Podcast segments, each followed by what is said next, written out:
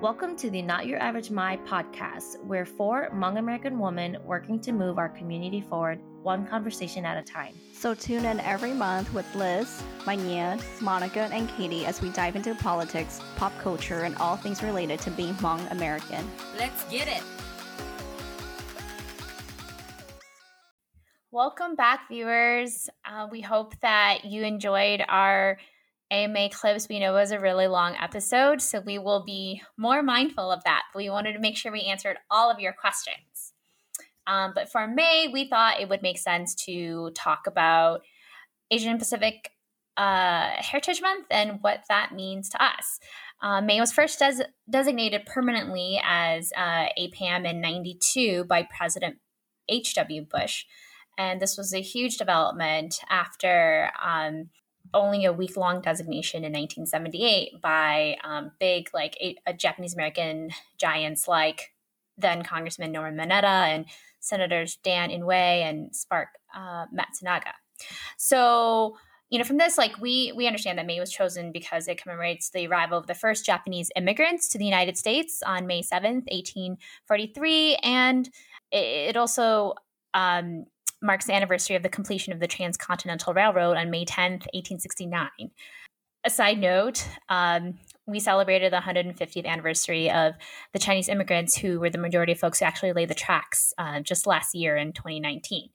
So, um, you know, while we're not sure that the selection of May as as a month to celebrate, um, you know, Asian Americans actually took into consideration our community, but we know May 14th is when Hmong folks in Minnesota celebrate Hmong American Day. Um, and other states have, you know, decided to pass bills proclaiming May 15th as Hmong American and Lao Veterans Day to commemorate um, the contributions um, and sacrifices of folks like Vang Pao and a lot of our uncles um, during the Secret War. So, based on all of these dates, um, do we fit in with API history and APAM? Um, I mean, I think initially off the bat, APAM is obviously very East Asian, right? Um, it's always been very East Asian. It's um, and I think it was only up until recently when uh, Asian America really tried to be more inclusive of, you know, the Pacific Islander side, the Southeast Asian side, the South Asian side of Asian America, if that makes sense. So I think traditionally, no, like, you know, APAM really wasn't for us, but as our community like integrated into Asian America and as we started making our own place here, yeah, I do think that like even if it's not um you know, if it wasn't traditionally made for us, it certainly is our history, our month, and we should definitely celebrate it just like every other Asian American, right? And that's I mean, clearly in Minnesota, you know, the majority of Asian Americans there are Hmong Americans, so we made it our own, right? We made mm. we integrated ourselves in that APAM month, so uh, why shouldn't we celebrate it? But I do think Asian America has to do better and should do better. with including us and including you know uh, more uh, Asian American groups. Katie, what do you think as an educator? No, I agree with Monica. I'm 100% aligned with what she thinks that um you know like not until recently have we included um our own cultures into this and being as part of the education system you know like finally people now are talking about like oh okay so what are we doing in may? You know it's like are we reading more children's book of you know asian heritage? I'm like yes why not? You know and like these are teachers who have been teaching for quite a while and they feel that it's still like a really new thing to them. But of course you know i mean like we try to be cult- culturally relevant all year round and like i'm like if this is the month for it why mm-hmm. not highlight it? Mm-hmm mm-hmm Got it. But I mean, well, can we? I just want to go back to something that Monica was saying how, um, you know, this is very East Asian centered. Um, I mean, how is this? How does this apply to you know some of our our representation when, um, you know, we see a lot of like East Asian stars in movies and films? I mean, like, do you see yourselves in these people? I mean, yes and no. I don't know how others feel, but for myself, like for example, when Crazy Rich Asians came out, like obviously, you know, it was a huge milestone for the Asian American community. And mm-hmm. even though that story wasn't my story or wasn't reflective of all Asian Americans or reflective of my own upbringing, like it was still something to be uh, celebrated and something uh, that I thought was really significant for the Asian American movement, right? Like because Crazy Rich Asians was the first what all Asian American cast and movie that aired in Hollywood since the Joy Luck Club, right? There was like a 20 year span. It was fucking crazy.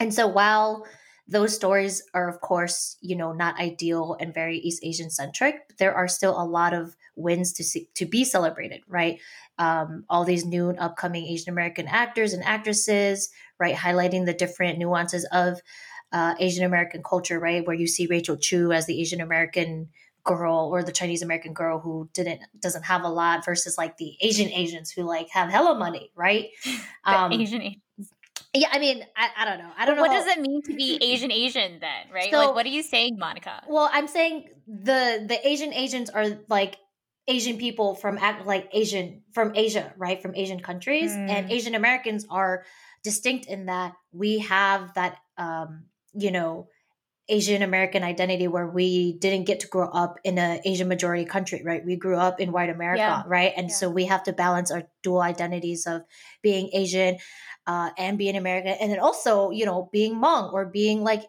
uh, Pacific Islander or being like Indian or being like an even more like minority within a minority group that like no one knows about. Um, I yeah, I think though the I wanted to add to that, like, right, the reason why people left their home countries is because they were poor and they were seeking better economic opportunities, right? And so, right, like if you stayed in Singapore, right, and you're Asian Asian, that's because you were comfortable enough, right? Like the system worked for you. That's kind of also what I, I I, I like I think, right? Like that's why um was Rachel's boyfriend's name again? Nick. Nick. Hello. Nick. Come Nick. on. Oh, yes. Oh, Nick. Yes. I mean, and, yeah. And, right. and, Nick's not my boyfriend, clearly. Okay, but I mean, it, and I don't know about others, but yeah, like even though you know, like I was saying, those stories weren't exactly um you know my stories like there were many themes that still resonated with me right like mm.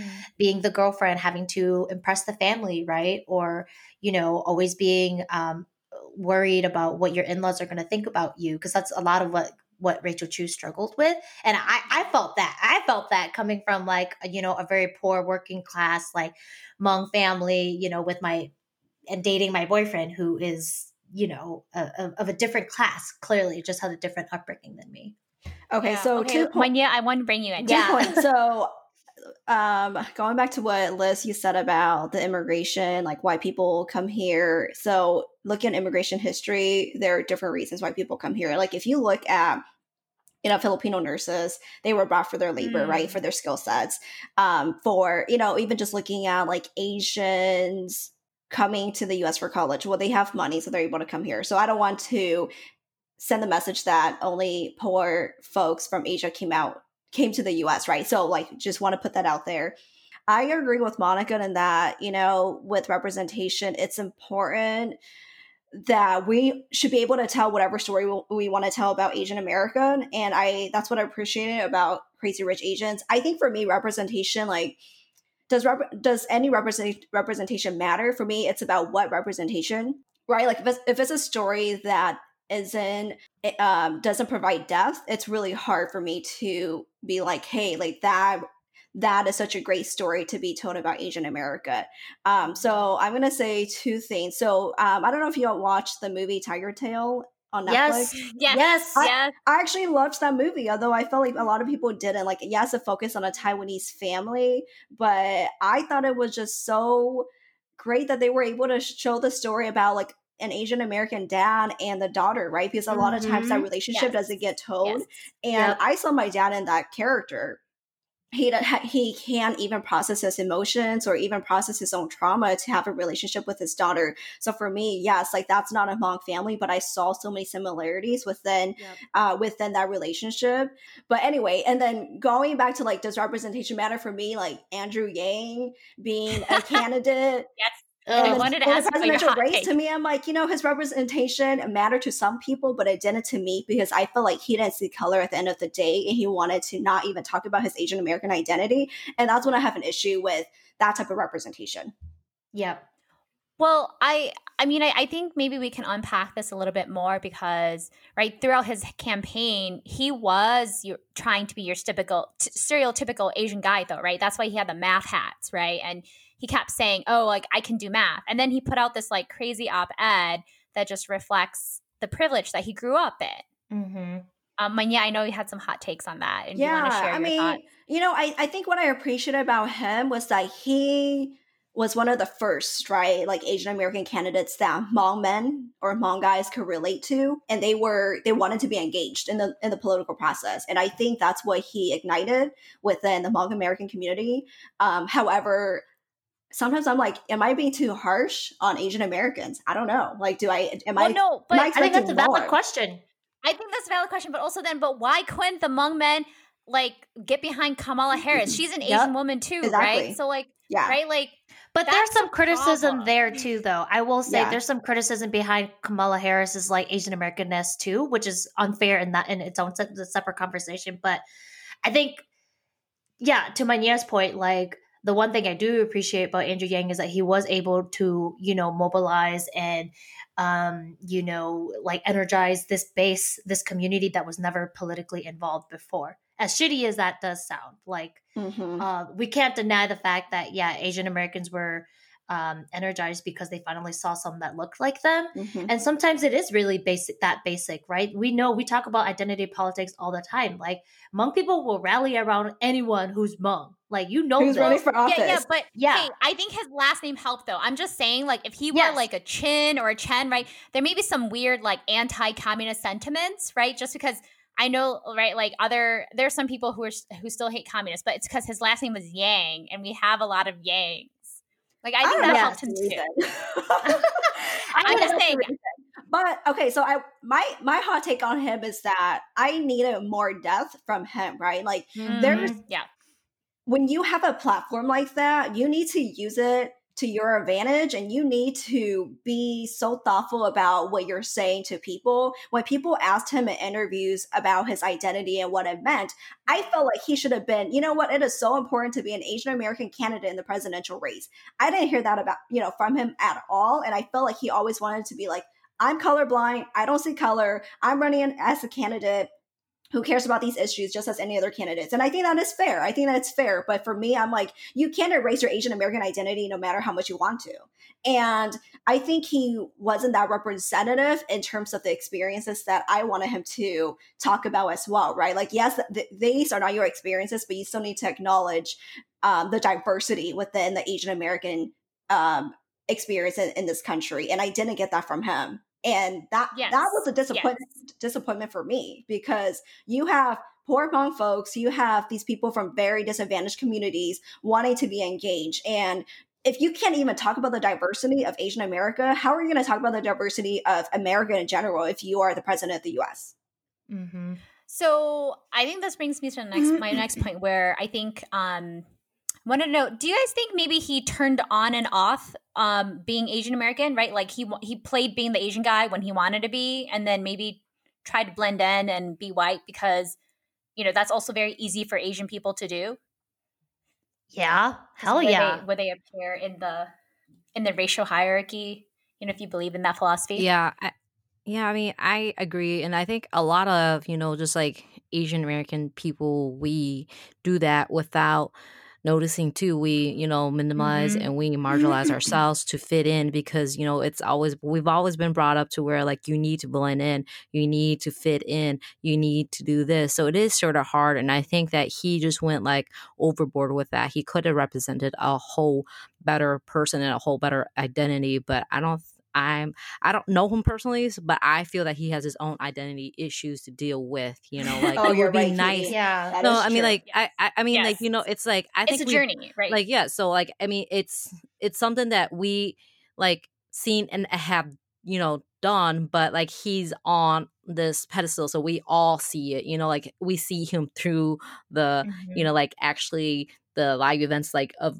it going on unlike us you know sometimes we do like i i can honestly admit that i've done it too. You know, it's like, you know, like being, you know, when I moved away from Minnesota, I, me and Matt was like the only Hmong people. And they were like, what are you? Who are you? You know, like, do you speak another language? And like, yes, we do and stuff. But like, if my, if I wasn't relevant in the conversation about like my culture, I didn't talk about it, you know, and I didn't, I mean, like, and that's something that I sort of regret coming back in and being a teacher. I'm like, you know, like I really put myself behind to fit in. But in order to be like more, you know culturally responsive to my students and to everyone else i need to highlight my own good i need to be um, comfortable with my own identity before we can even talk about these race issues mm-hmm. yeah I, I think that's a valid point too and, and i guess you know what some of the supporters of andrew yang may claim right or like it, it like but i don't the issues that andrew yang faced so let's put that out there Let's yes, put that out there. Agree. His, his immigration policies were awful for Southeast Asians. But sorry, um, Monica, you were saying. Um, what was I saying? I no, I was just saying. Yeah, I I echo Katie in that I think um a, a lot of Asian Americans do struggle with that, right? And then how we like switch on and off, and like sometimes we do it unconsciously to uh, to benefit ourselves right or or we do it out of survival right kind of like what katie was saying like our parents came here and they just immediately needed to um to integrate themselves right into assimilate which a lot of the times meant either yeah uh, not not talking about your culture yourself or, or whatever so maybe if i'm getting if i'm giving andrew yang the benefit of the doubt like he's just subconsciously has done that to get through to get through life which is really shitty mm-hmm um, I mean, I, but- I don't blame I don't blame our parents. I don't blame you know like first second generations of Asian immigrants in the U.S. Right? Because even mm-hmm. Even when we look at Japanese Americans, like the fourth fifth generation, they don't they can't speak Japanese, but it's because their parents and grandparents had no choice but to not right. speak Japanese, to not be persecuted, to not be, you know, like attacked, especially during right. you know the World War II era. So I, I don't blame for why we we as an Asian American community have lost our culture in certain ways. Um, I will have to say though that my problem with folks like Andrew Yang, I'm not just going to target him. It's more like people, you know, yes, you're on your own journey in terms of coming to terms with your identity as an Asian American or whatever else you want to identify. But at the same time, you can't, like, we can never escape from race. Like, yep. we can never escape yep. from our racial identity right. or ethnic identity. And no matter how far you go in life, whether you become a wealthy Asian American, whether you have a college degree, whether you live in a nicer, safer neighborhood, your racial identity will always be there because that's what people will see and that doesn't prevent you from getting attacked or that doesn't prevent you from experiencing racism so yeah. for me it's more of like okay how do you have these conversations about race, about racism, while also acknowledging your identity as an Asian American, right? Like you can never escape from that.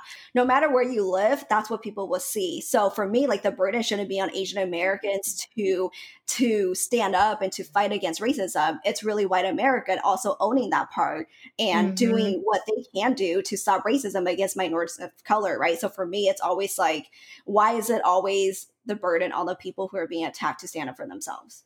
And to be like, hey, I'm an American too. Like we know that right. you know when Japanese Americans enlisted in in the war to fight for their country, they still experienced racism when they came back. Like it wasn't entirely fair for them. So I don't know. It's it's yeah, lots of opinions there, lots of emotions. Yeah.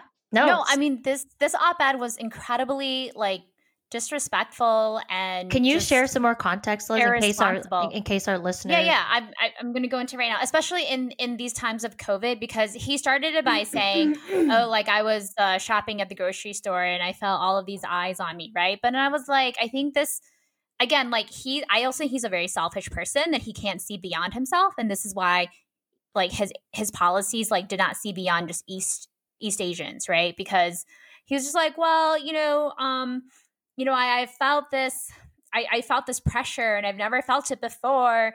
Um, but maybe like I just have to try harder. And I was like, well, that doesn't show like all of the Asian businesses that have been vandalized and like damaged, who now ha- have all of these like debts to eh, eh, to incur when they renovate, who are you know providing free food for health workers and like first responders, right? Like trying to be even more American mm-hmm. is, is not going to stop that, right? Because like people aren't going to check to see, oh, like what have you done recently that's good, right?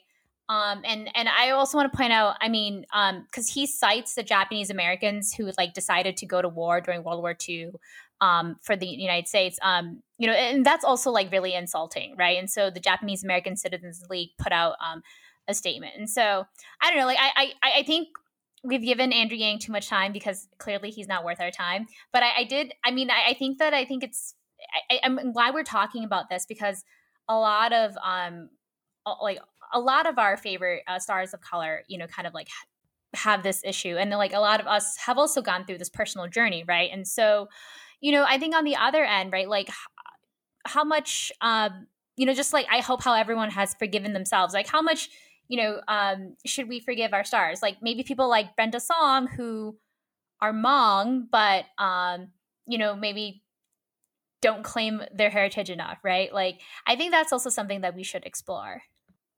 Like yeah. if you've forgiven yourself, like well, I mean, can you do it for somebody else?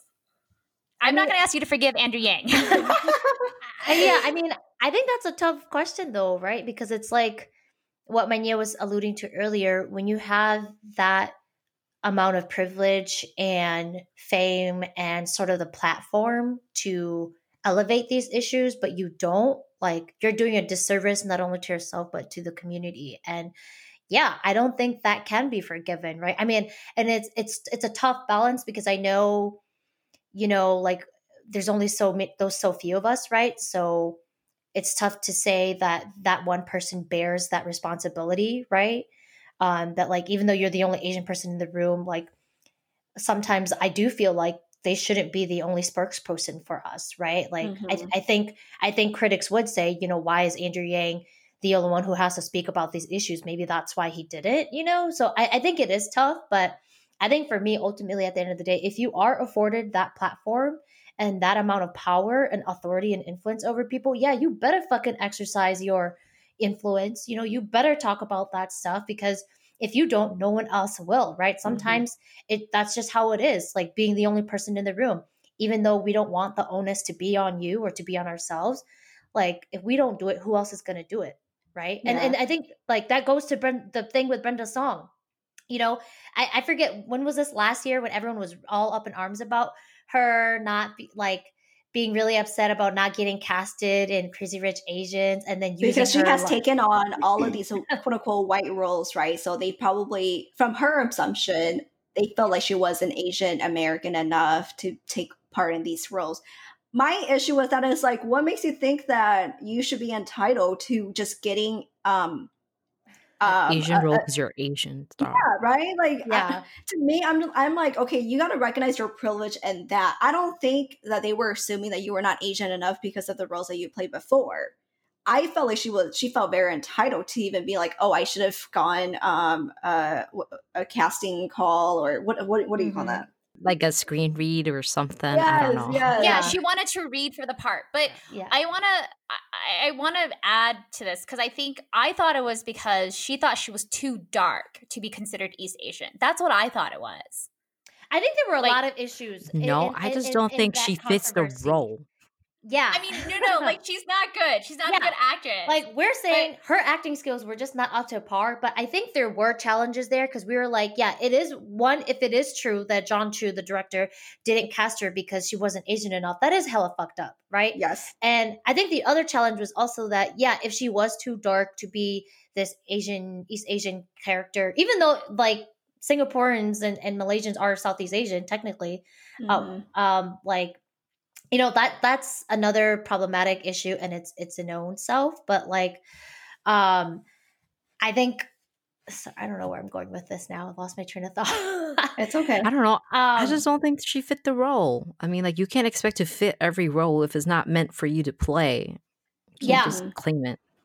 Okay, and this is why I'm like, she, okay, this is why I'm like, people use their Asian American identity only when it benefits them. So, so, you know, I, I don't have an issue with her speaking up. I had an issue with her feeling entitled.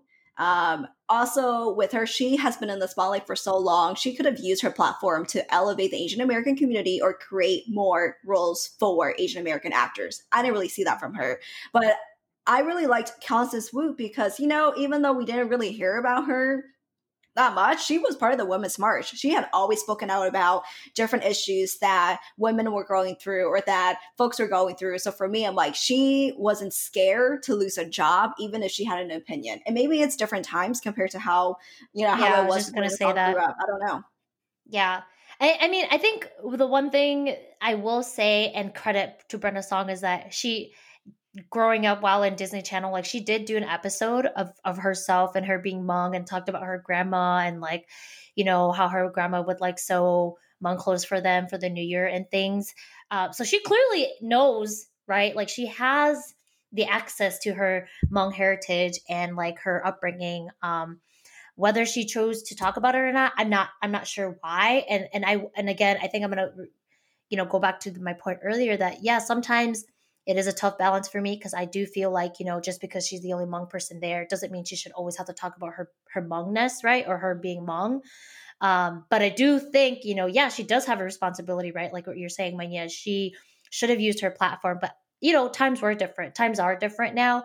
Maybe she'll speak up more now. I don't I don't know, but um you know, I, I think Katie yeah. had a good question earlier, right? It's like it, it's not more so should Hmong folks claim Brenda Song, it's does she claim us? Well, that's what Kate that's what Manya is saying, where like Brenda Song has not claimed her heritage for a very long time. And so like I mean, why is she only being like, "Hey, like I'm Asian, I'm you know, why wasn't I casted?" Mm-hmm. Right, like mm-hmm. when it matters for right. her. Yeah. Um, and but, you know, but, it, yeah, go ahead. No, no, I'm oh, sorry. I was just gonna say, but I think, you know, playing devil's advocate here, like with the way I Hollywood, hate that term. I know, I fucking hate it too. But I'm just saying, with the way Hollywood works, like, do you do you expect Brenda Song to always be waving her Asian American flag? Do you know what I mean? Like, mm-hmm. yeah, no, no, not at all. And and I so I, I think we also though, have to get to that point where, like, yeah. I think it's also the societal barriers that have really fucked all of us up, like, including Brenda Song. Yeah. No. Yes, I- and and it's true that like in their industry, right, there are very few parts for just Asian women, and so when there is an Asian woman part, right, like you want to have that, right, because that's that's that's written for you. Yeah, I don't think that as an as an Asian American or Hmong American, you need to be waving that flag all the time, but it's still a part of you and you can't deny yeah. that and you can't yeah. just not ever talk about that. So for me, for example, I feel like I didn't yes, I grew up in a very poor community with a lot of Hmong people, but I went to a school with a lot of white and really rich Asian Americans. But for for me, I felt like that introduced me to owning up to my identity at such a young age and always mm-hmm. being like, no, I'm going to be involved in Hmong Club. I'm going to be a part of Hmong Women's Circle. I'm going to do a lot of stuff for the Hmong community because no one is doing that. And I yeah. think some people were upset with my post last year when I posted that posted that about Brenda Song because they they were kind of like Brenda saw in high school. Like they couldn't feel comfortable being Hmong when they went to yeah. these schools that didn't have a lot of Hmong students. So it took them a really long time in their journey to accepting their Hmong identity, which I completely get, but you just need to own up to that and be okay with your story.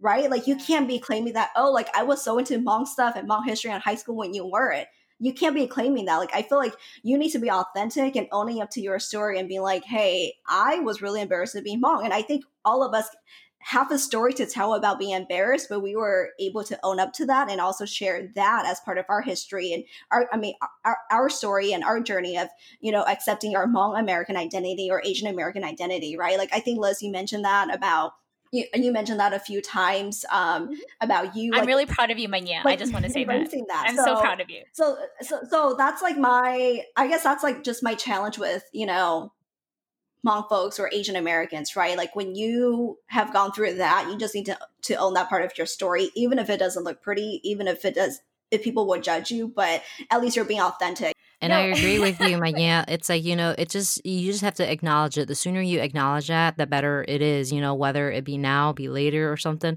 But it's like you can't. If you're tired of hearing and seeing other people write your story for you, then write your own damn story. You know, like acknowledge yourself. Go ahead and do it. And you know, yes, I do feel that you know our youth and everybody they need to also recognize that and step up to i mean this is part of the identity they can fake it as long as they try to but it will always be there you know and you know i have to say i was pretty active too you know um asian club president. I don't even know if there's asian clubs anymore but like you know it's like there are, there you know, are, there are. They so, the kids are okay yeah so it's like you know i mean like you have to step up and write your own stories in those schools in high school. Who do you want to be remembered as you know? It's like if you're gonna want white people to write your story for you they will surely do it because they have done it all throughout history. But if you want to write your own story and you want to leave something behind then you step up to the plate and you do it. Yeah. I'm i'm really impressed you guys were so mature in high school. I mean i want to say um looking back like i in some ways like i i am I'm proud of like the journey I've I've gone on, but I'm also very embarrassed about you know where I started. Like I, as a first grader, um, you know, right, so six years old, was extremely obsessed with China and like Chinese things, right? Because you know, like you grow up watching um Yeah. the dub movies, right? Yeah. Like like we watch I mean, Chinese movies, Asian and- movies, yeah, we had access to. See, we always had Asian role models, but they were always Chinese. And I thought China was such a great country because, you know, like they make all these movies, they have all these beautiful girls, and like I want to grow up and have their clothes. And, you know, I.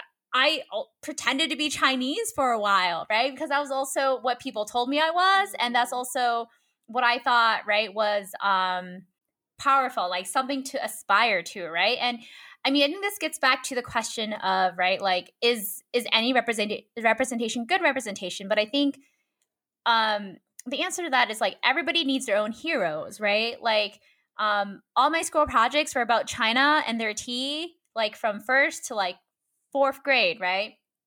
Um, and then in fifth grade, we had to do our like person of the century or the millennia, right? Because it was the year 2000. And um, I talked to my dad because I, I trusted him and I believed him. And he said, Liz, you should pick General Vang Pao because of the impact he's made for the Hmong people. Wow, I'm So- really surprised. So Liz, yeah, I know. like, So I listened to my dad and I did that. But but the hero that I needed was Mee Moua because then like after she ran for office in Minnesota and everything, like all of my all of my things were about Asian Americans and politics and and all of that. You know, so so maybe they're imperfect people, um, like General Vang Pao and Mee Moua. They're definitely imperfect, but like they were my heroes. So when did you start?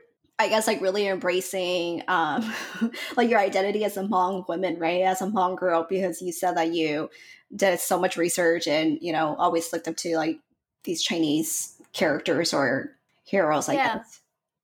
Um, well, I think as everyone who grows up in the American public school district, you learn that it is not good to be a communist sympathizer.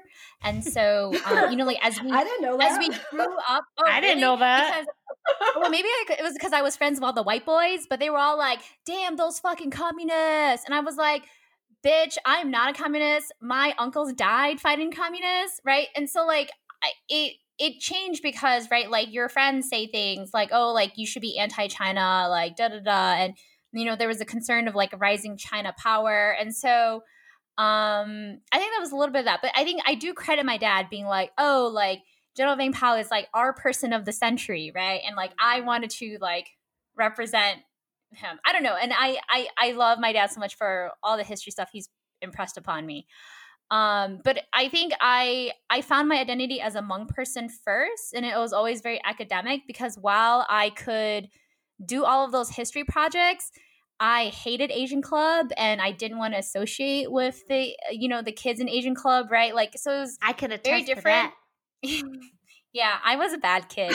Um, and Liz was You know, never I- with the Asian kids. Never. yeah, and I, I, yeah, the white boys who didn't like communism, right? Again, um, and then I, I actually didn't really embrace my identity as um, a Hmong woman for a very long time until maybe even I went to college and Mm. graduated, right? Because Yep. my whole life, right, like Hmong women were oppressed. Um, you know, and and I say that because like I would always argue with my parents about doing the dishes and like I wanted fairness in our household chores. Um, you know, and I saw a lot of my cousins get married really young.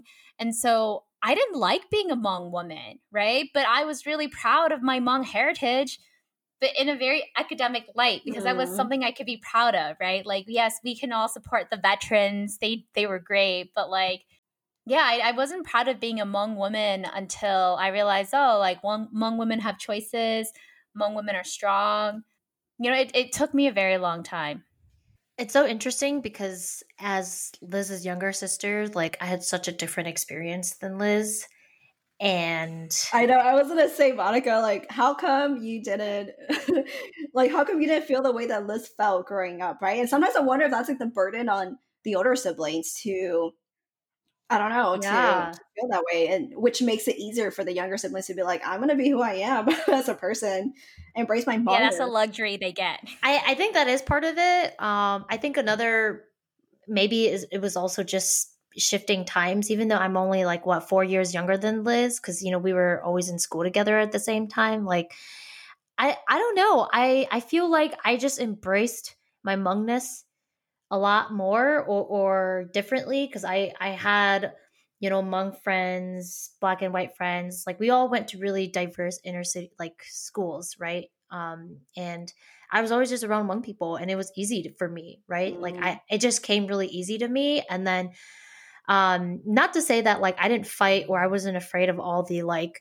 Hmong cultural things that you know made me fearful to be a Hmong woman too, right? Like having to get married early, or you know being afraid of like getting pregnant, right? Or you know doing the dishes and chores. Like I will say, you know, even when Liz fought my parents about not doing the dishes, like I was the one stuck doing the dishes, you know, and I hated that. Like I resented her so much, you know, because like if Liz didn't do it, then of course Sam wasn't going to do it. And, you know, so I was the next eldest. So my mom and dad would be like, well, your older siblings have homework. Like, do the dishes. I'm like, well, I fucking have homework too. Like, why do I get to do the fucking dishes, you know? So I think I had like, obviously, my own resentment towards Liz and like just mm-hmm. being the middle mm-hmm. child. So I, I think that maybe that is also why I embraced the my Hmongness or more Hmong people or Asian people more than Liz. And or maybe I felt like I wasn't, you know, as smart as Liz. So I gravitated toward different things. And and I don't know if that meant more Hmong people in my life or like, you know, I was really into sports and didn't do all of the like white people things that Liz did. And maybe that's why, because I saw that Liz did it all and I hated her for it or I resented her for it. Um, Liz knows this, but you know, yeah. So, yeah. so like, I don't know. Maybe that's why. Um, but I will say I you guys just have different personalities. Yeah, that too. That's true too. That's yeah. true too. Yeah. Like, but I, Monica's very social, and Liz is more like, "Hey, I just need to get this stuff done." You know, like I just want to take care of my stuff first.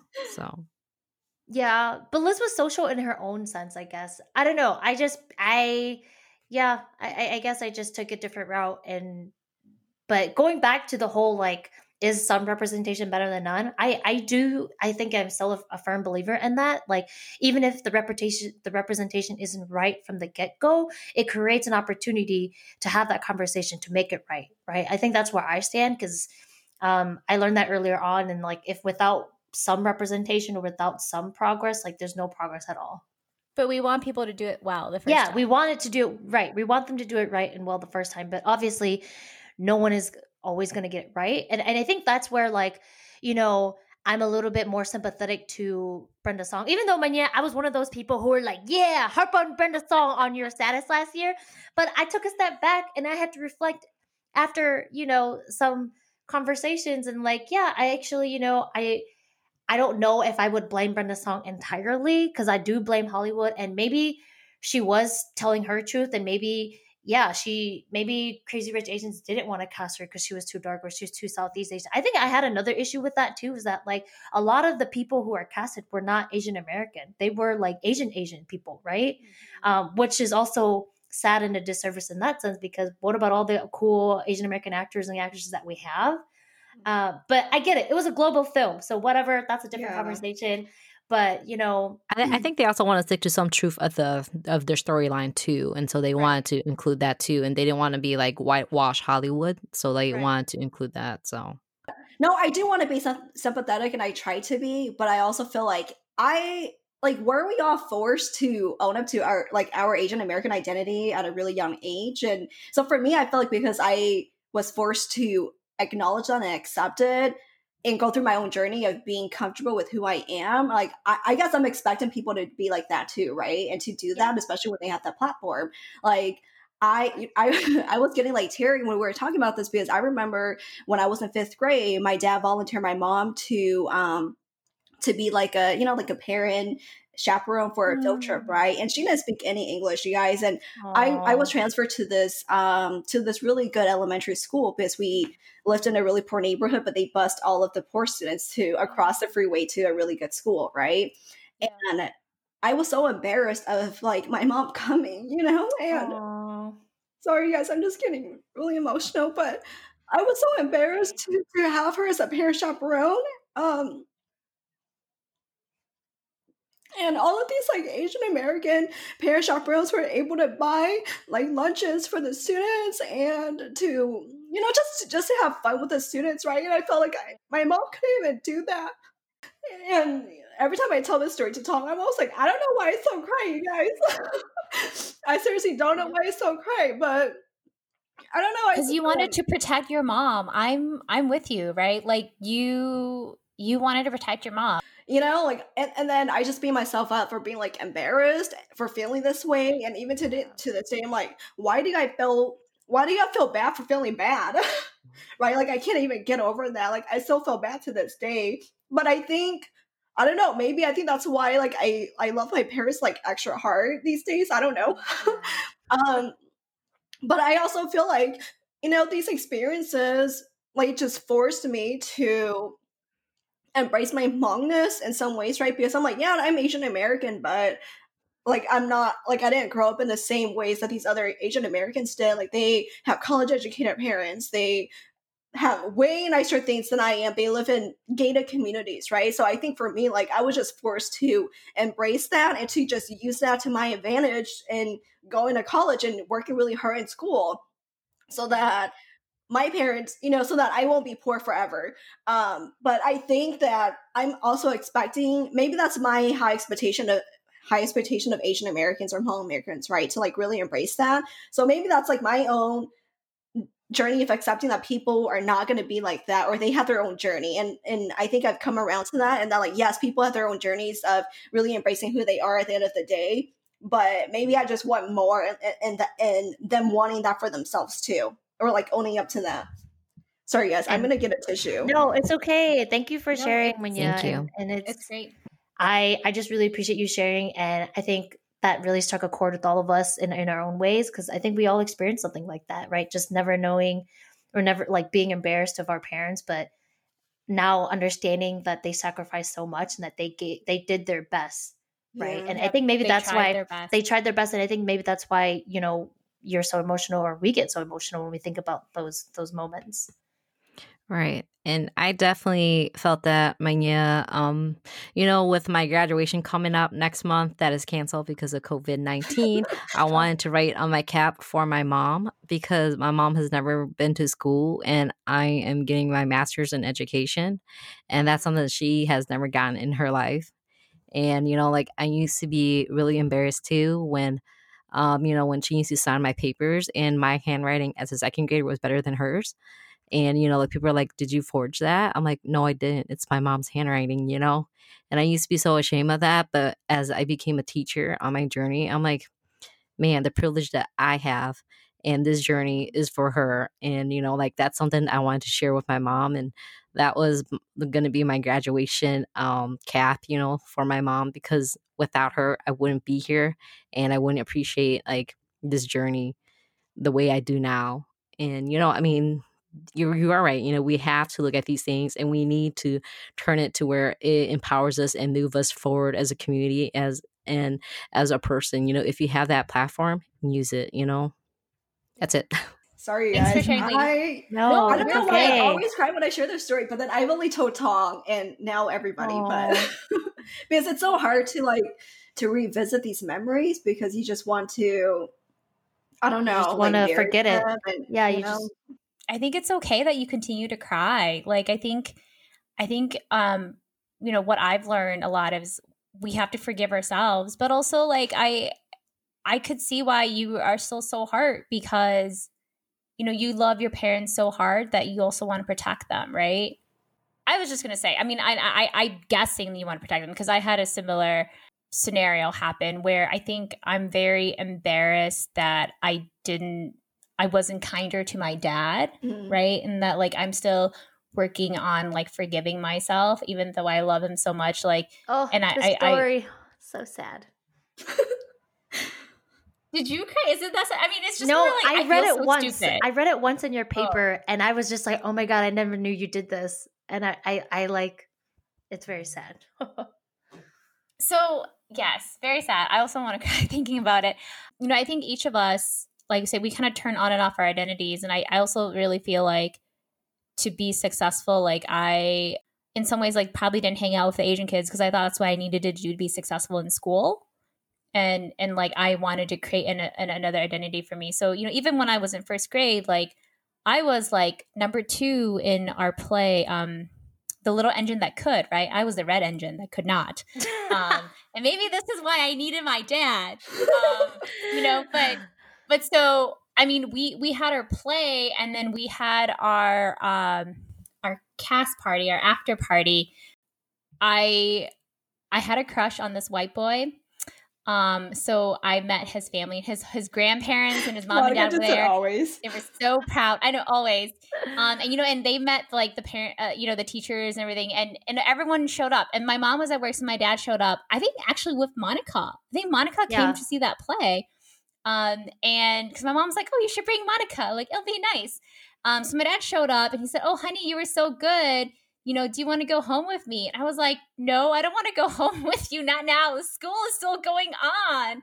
Um, so I, I like rushed them out. I didn't even let them eat any of the snacks at the cast party, you know, because we were told to bring snacks and share. And I was like, here, you guys take some of these and you guys can go. That's okay. I don't need you here. Because I was so embarrassed to see my parents and I didn't want my crush's family to meet my mom and dad or my to meet my dad. I was so stupid. And then we like hung out at school for a while and then like we we like all went and we got on the bus and there were like three of us and I was, and the bus driver started going. I was like, "Wait, why are we going?" He's like, "Oh, um, no one else is riding the bus today because everyone went home with their parents after the play." Mm. And I was like, "Wait, what? Really? I could have done that?"